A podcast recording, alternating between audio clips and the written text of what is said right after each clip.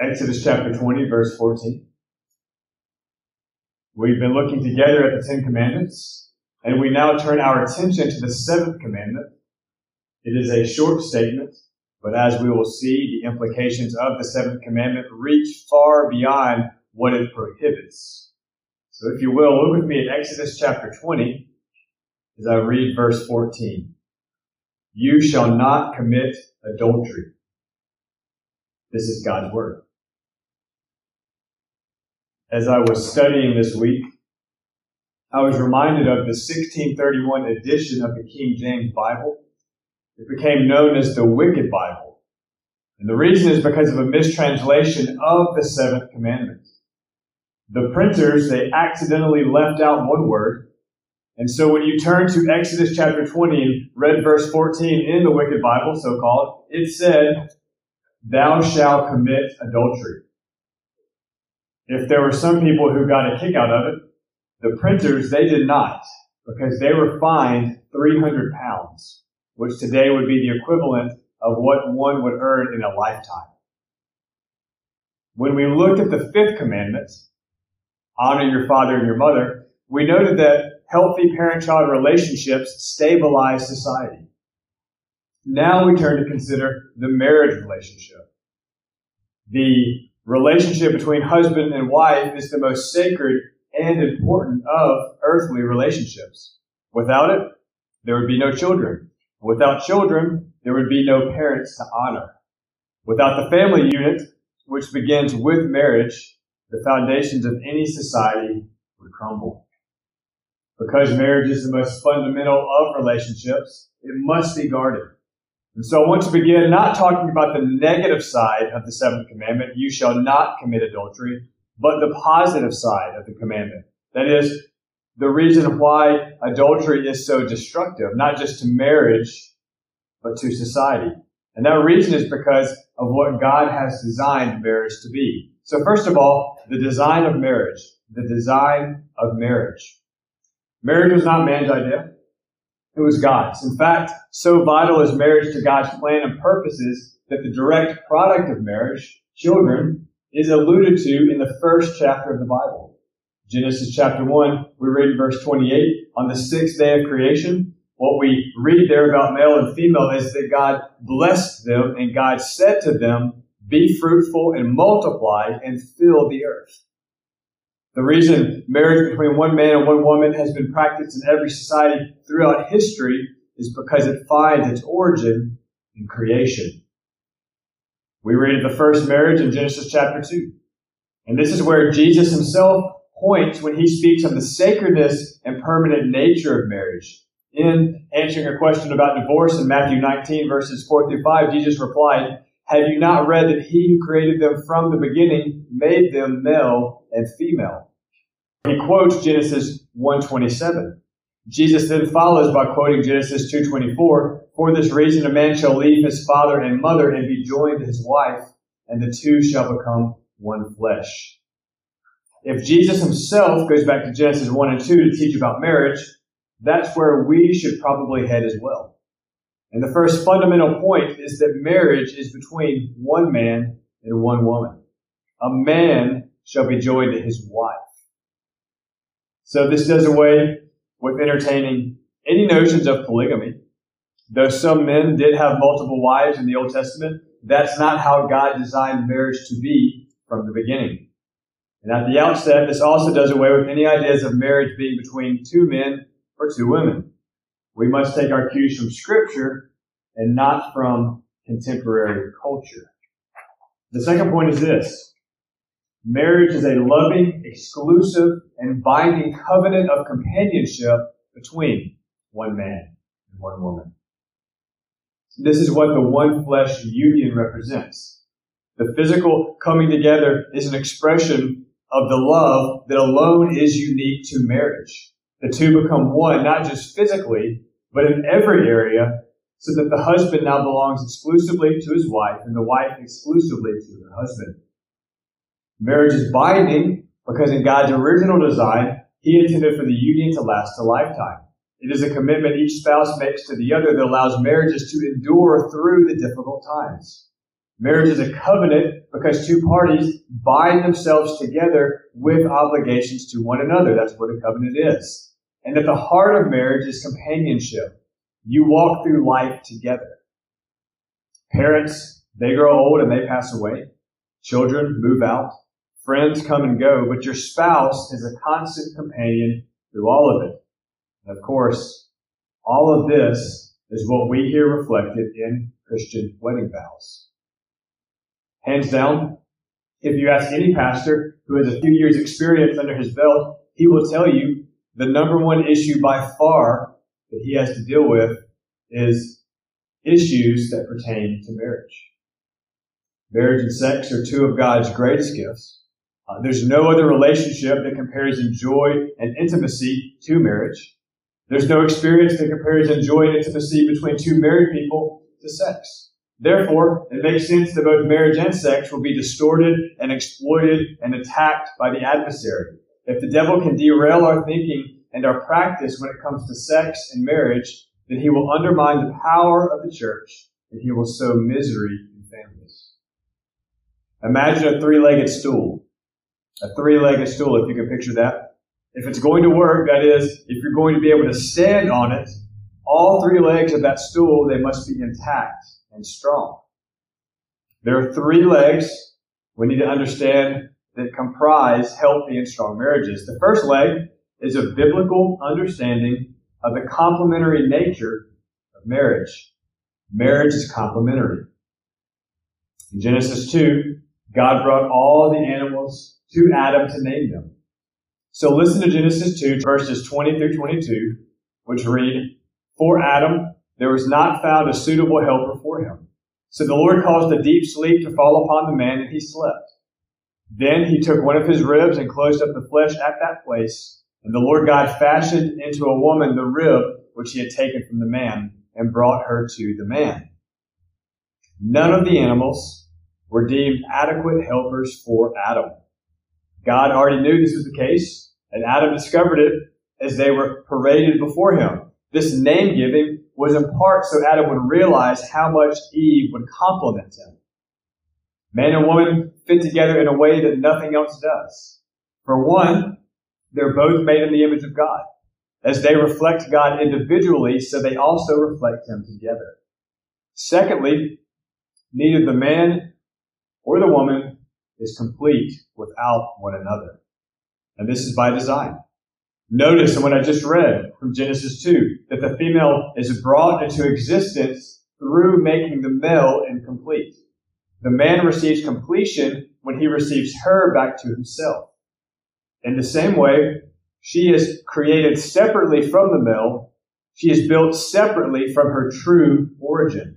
As one commentator writes, it is in union with the male that she returns to where and what she should be. If you like, she comes home. When a man and woman come together as husband and wife, it is not only a union, but a reunion. The man and woman are literally made for one another, and in a sense, they are incomplete without one another. The second leg of the marriage relationship is an understanding of the expectation God has for marriage. And that is children. This is the second leg of that three-legged stool. I read the creation mandate in Genesis 1 earlier. Embedded in it is a command to go and multiply. Listen also to this passage out of Malachi chapter 2, verses 14 and 15. The Lord has been a witness between you and the wife of your youth, against you who have dealt treacherously, though she is your companion and your wife by covenant. But not one has done so who has a remnant of the Spirit. And what did that one do while he was seeking a godly offspring? Here we see that one of the purposes of marriage is to produce godly offspring, to produce children. Uh, this is done within the context of a covenant made between a male and a female. And there are two oaths that must happen in order for a marriage to be recognized as legitimate in God's eyes. This is what is taking place during a marriage ceremony. Have you ever wondered what it means to be married? To be married in God's eyes where there's two oaths that are taken. The first oath is verbal. This is what occurs when two people promise themselves before witnesses to one another, a verbal oath. These are the vows. The second thing that must happen for a marriage to be legitimate is the ratification oath. And this is the sexual act. The sexual act is obviously private, so this is why the bride and the groom, why they kiss one another during the ceremony. The kiss represents the private ratification oath that is to take place after the public verbal oath. It is the coming together sexually that ratifies or seals the covenant. So a marriage requires both the verbal oath and the ratification oath. This is why two committed people living and sleeping together are not married. They are taking part in the physical without the verbal oath. There's no verbal oath to ratify. There's no covenant to confirm. From a marriage covenant and the physical oneness that consummates it, there's an expectation for children, for godly offspring, which I read earlier in Malachi 2. Now, some do erroneously teach that the only reason for sex in marriage is for children. But the sexual act is more than for reproduction alone. It is a continual confirmation and a continual strengthening of the covenant between husband and wife. Sex is also an experience intended by God to be enjoyed by a man and woman within the boundaries of marriage. However, the natural and expected result of physical oneness is offspring. Two lives come together to create new life.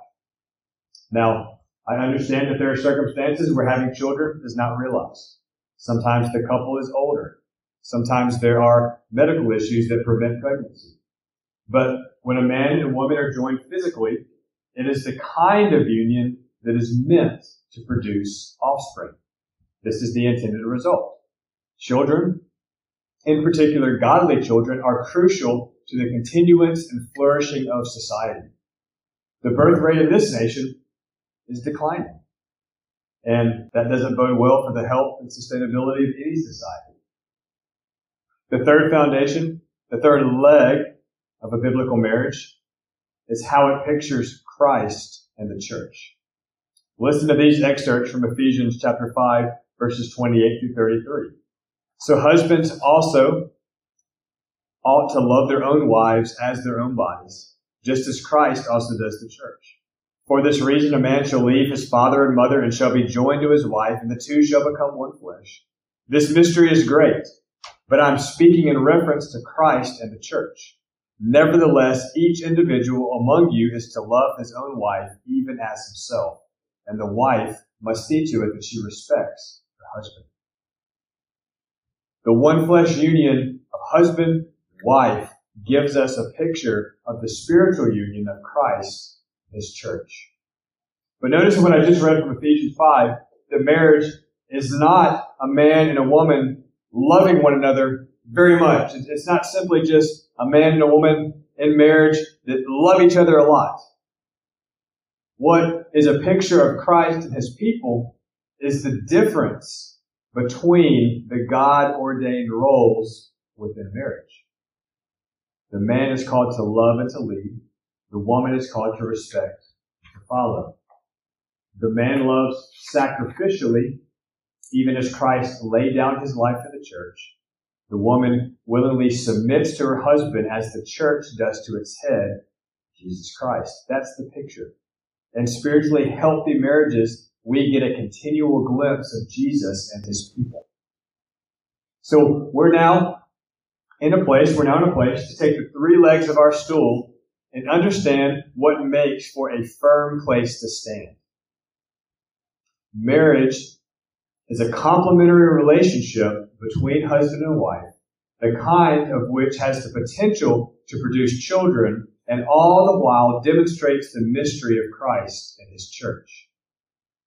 It is crucial to have this understanding in place as we approach the seventh commandment. That's where we're headed with all this, the seventh commandment. We see that marriage is not an institution that man is free to define any way he pleases.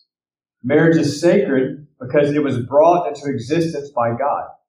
It is the relationship which God intends for a man and a woman to complement one another, to produce offspring that will glorify God in the only relationship that we specifically glimpse the mystery of Jesus' relationship to his church. And this is why adultery is so egregious. It damages that which God desires. So next, let's consider the betrayal of marriage. The betrayal of marriage. The seventh commandment specifically forbids adultery. Adultery is sexual intercourse between a married person and someone who is not their spouse. Only one party may be married, or both parties involved may be married. Either way, it is adultery. There is a particular call-in radio show several years ago. At the talking point in and of itself is very telling of our times. The host said across the airwaves, we'd like for any of you out there who have ever committed adultery to call in. Let's discuss the experience on our show today. The host and his guests then waited, and then waited some more. The phones did not ring. After a few minutes of this, the host rephrased his question. If any of you out there have had an affair, call in and let's discuss it. And this time, the phone lines lit up. This goes to show that everyone knows how ugly adultery is. Society tries to lessen the severity by calling it an affair. But regardless of what it's called, adultery offends God. It destroys marriages. It breaks up families. And it contributes to the breakdown of human flourishing. If only the married man who started out with what he thought was innocent flirting with his coworker could see five years into the future. If only he could see the brokenness and pain and havoc his decision brought not only in his own life, but in his spouse's, in his children's, in his extended families, and even in his friends' lives. If only the married woman who started chatting on Facebook with a high school friend could see five years into the future and realize how that set into motion a series of events that brought everything she loved crashing down around her. It should make us shudder to think through the consequences of adultery. Remember the Ashley Madison scandal? Ashley Madison is a website. You can go to it today. Its tagline reads, Life is short, have an affair. The website is for married people looking to commit adultery, or for the unmarried looking to sleep with a married person. It secretly connects people to others interested in an illicit relationship.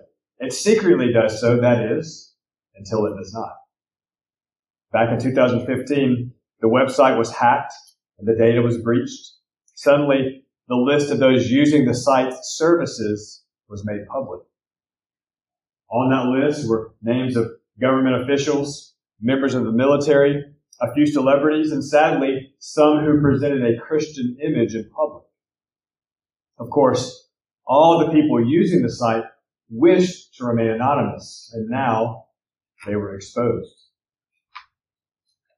Even though we live in an age, even though we live in an age when sexual deviancy is promoted under the guise of sexual freedom, the Ashley Madison user leak proved once again that no matter how you might try to justify adultery, the vast majority of people still feel ashamed when it's exposed.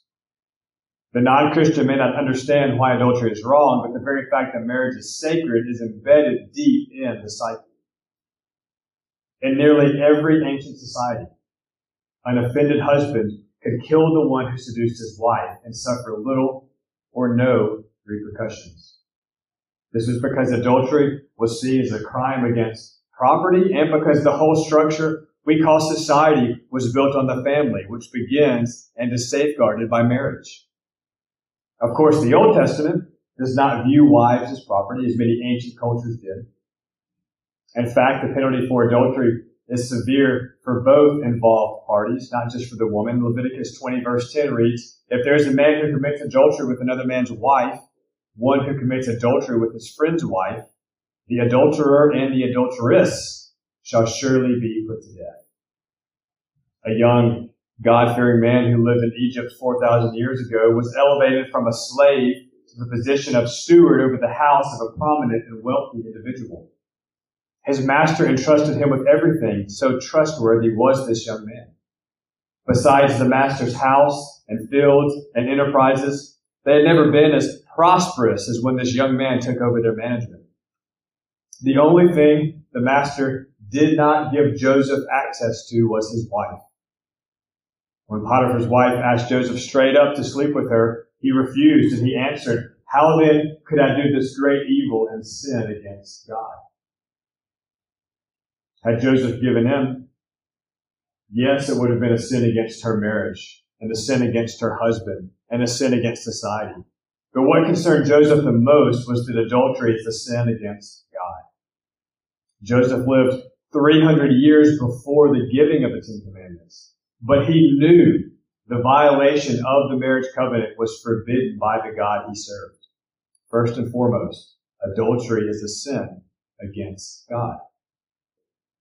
It is ironic that rarely was any sin regarded with as much horror among the Israelites as adultery. Yet it, at the same time, was one of the most common sins.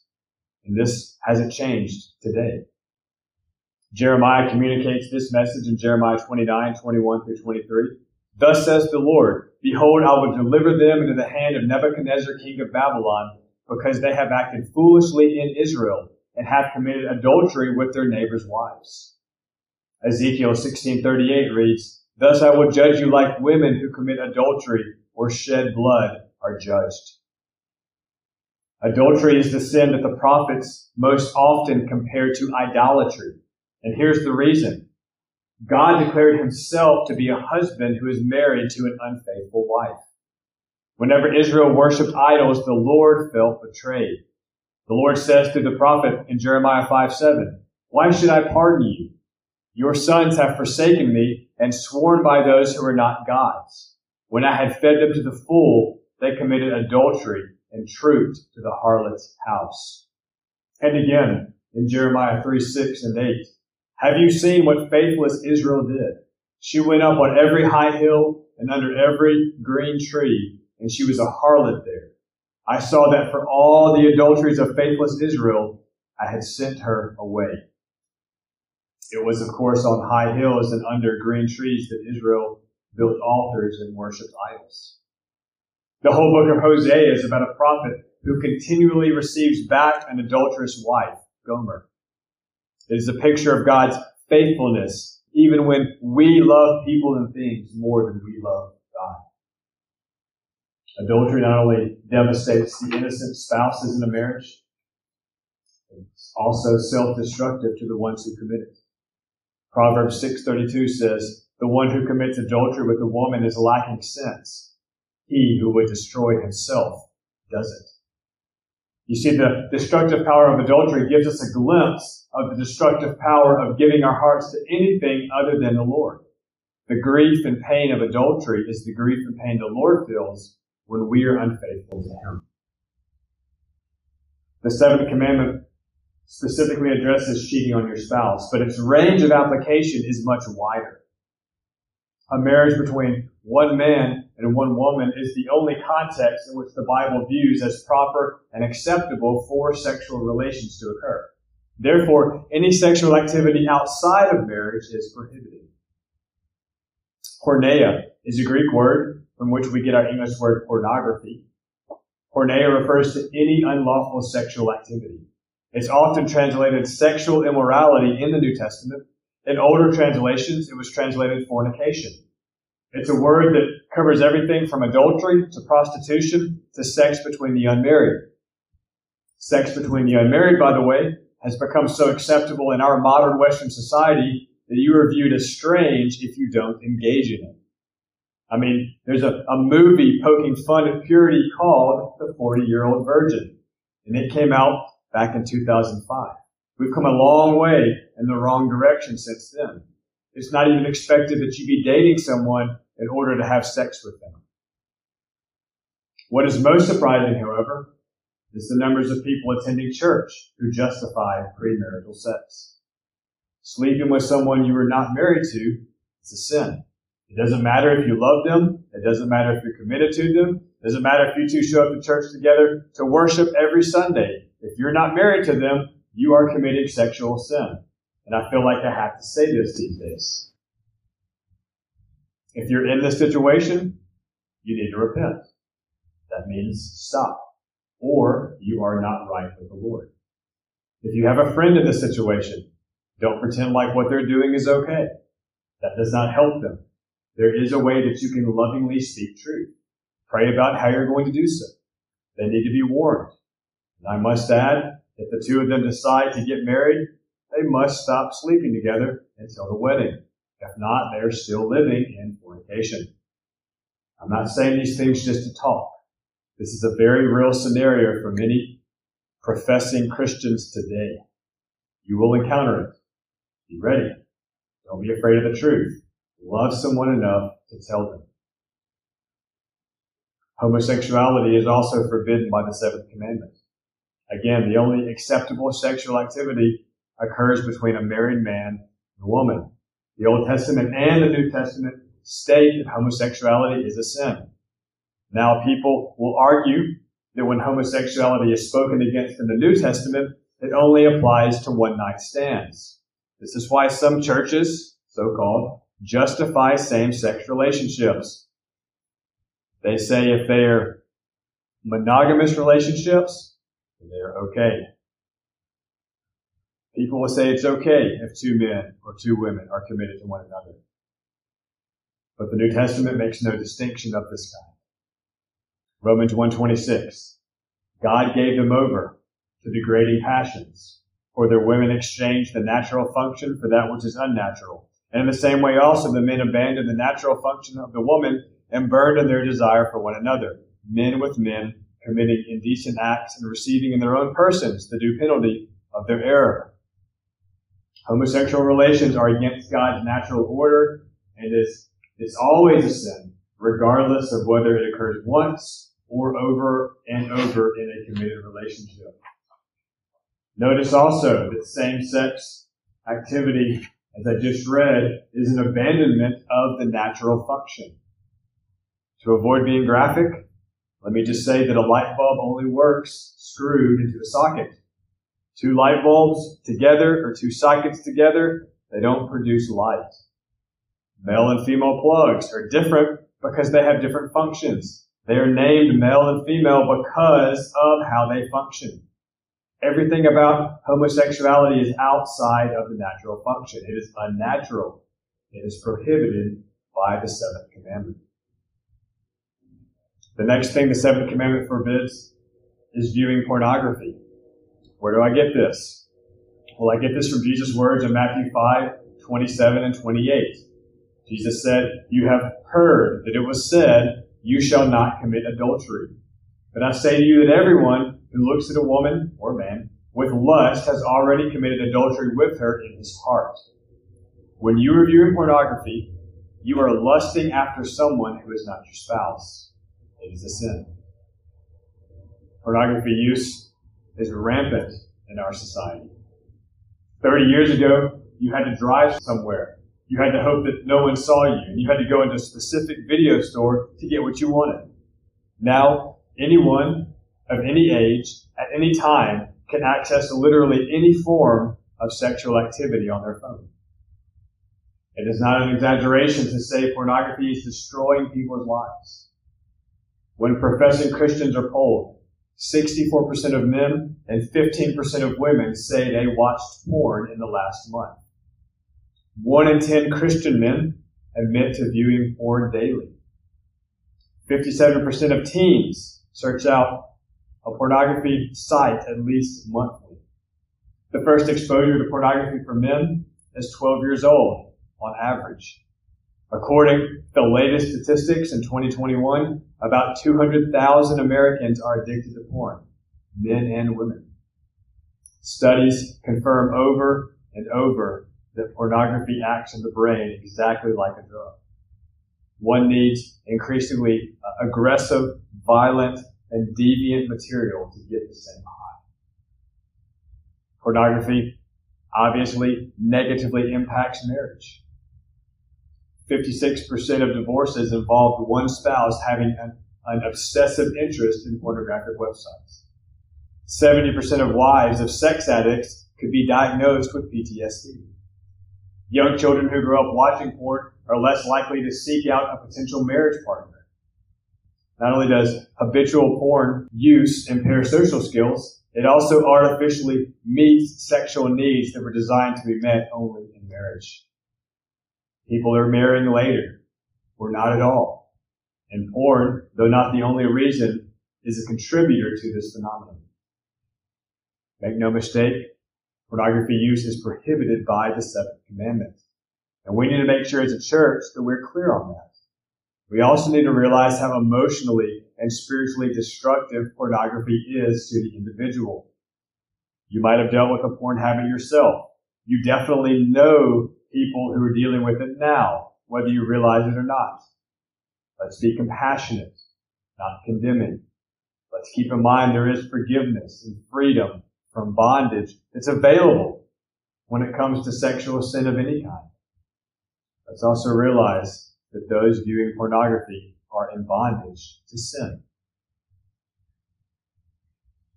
Next, let's consider the protection of marriage. The protection of marriage. How seriously should we take sexual sin? Well, Jesus said this about lust in Matthew 5:29. If your right eye makes you stumble, tear it out and throw it from you. For it is better for you to lose one of the parts of your body than for your whole body to be thrown into hell. In other words, deal drastically with sexual sin.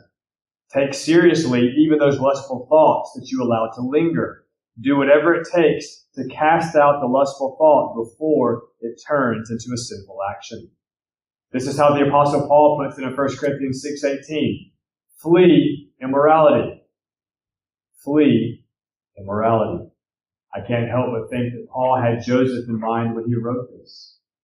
After Potiphar's wife insisted again that Joseph sleep with her, and this time took hold of his clothes, we read this in Genesis 39. Joseph left his garment in her hand and fled and went outside. That is how you should handle sexual temptation. Any sexual temptation. Flee from it. Ignore the thought. Close the window in your computer screen. Put the phone down. Look the other direction. Walk away from the compromising situation. Don't flirt with the person who's not your spouse. Whatever it takes. Tear out your eye. Not literally, but definitely flee with the same intensity as it would take to tear out your eye. Are you being tempted right now? You're not alone. God made the sex drive a powerful force. He intends for that drive to be channeled in heterosexual marriage. A flood is destructive, but if that same amount of water is channeled between two riverbanks, it becomes a force for good. I realize, however, the reality that, that some people are not married. And for some, this is by choice. For others, the Lord has not allowed marriage to become a reality, at least not yet. There are various reasons. Even for the married, it's not always possible to have sexual relations for various reasons. My point is, we are all tempted to break the seventh commandment, whether single or married. Even if that temptation is to entertain lustful thoughts, that's still a temptation to sin. Listen to James 1.13. Let no one say when he is tempted, I am being tempted by God. For God cannot be tempted by evil, and he himself does not tempt anyone. But each one is tempted when he is carried away and enticed by his own lust. Then, when lust has conceived, it gives birth to sin. And when sin is accomplished, it brings forth death. You know for sure that if your desire is of a sexual nature toward anyone but your spouse, that it is not of God. Now, the temptation itself is not a sin. It's what you do with the temptation. When you give into the thought and you begin to entertain it, then that lust becomes sin. And sin always leads to spiritual loss. If you're a Christian, sinning does not mean that you cease to be a Christian, but it does mean that you grieve the Lord. It means you set yourself up to suffer negative consequences. It means that you stunt your spiritual progress. Death is separation. For the non-Christian, death is eternal separation from the love and the presence of God. For the Christian, death is a loss of closeness and intimacy with the Lord. Sin separates you from God. How do we resist when we are tempted? How do we flee immorality? Well, it does not begin with us. Listen to Hebrews chapter 2 verse 17. Therefore, Jesus had to be made like his brethren in all things. It begins with Jesus. If we begin our efforts of resistance with ourselves, we will be successful as long as our willpower holds out. But we need more than willpower. We need power outside of ourselves. The Son of God was made like us in all things. This means that as a human being, Jesus was tempted in all areas just like we are, which includes the area of sexual temptation. He was a healthy man. Jesus knew what it was to be tempted to take the second look, to linger on the thought, but he did not. Temptation never became lust and gave birth to sin in Jesus' life. This is why when Jesus died on the cross, his death was not for his own sins. He had none of those. He died for your sins and for mine. Jesus was judged as an adulterer, so you won't have to be. Because Jesus was made like us in all things, Hebrews 2.17 goes on to read, so that he might become a merciful and faithful high priest in things pertaining to God, to make propitiation or atonement for the sins of the people. There you go. Because Jesus died a sacrificial death, he himself becoming the lamb that was slain for the sins of the people, he rose from the dead to become the high priest. the sacrifice became the interceder. The sacrifice became the one who brings us to God. But don't miss this part of Hebrews 2.17. He became a merciful high priest. This means that Jesus understands your temptation. He can relate to your temptation. He has compassion on you when you are tempted. And because of this, verse 18 of Hebrews chapter 2 reads, For since he himself was tempted in that which he has suffered, he is able to come to the aid of those who are tempted. For since he himself was tempted in that which he has suffered, he is able to come to the aid of those who are tempted. Whose aid does Jesus come to? To the aid of those who are tempted. That is you and me. And this is how he does so. If you are a Christian, Jesus died in your place so you won't be condemned under the coming wrath of God. Jesus rose so that you pass from spiritual death to spiritual life.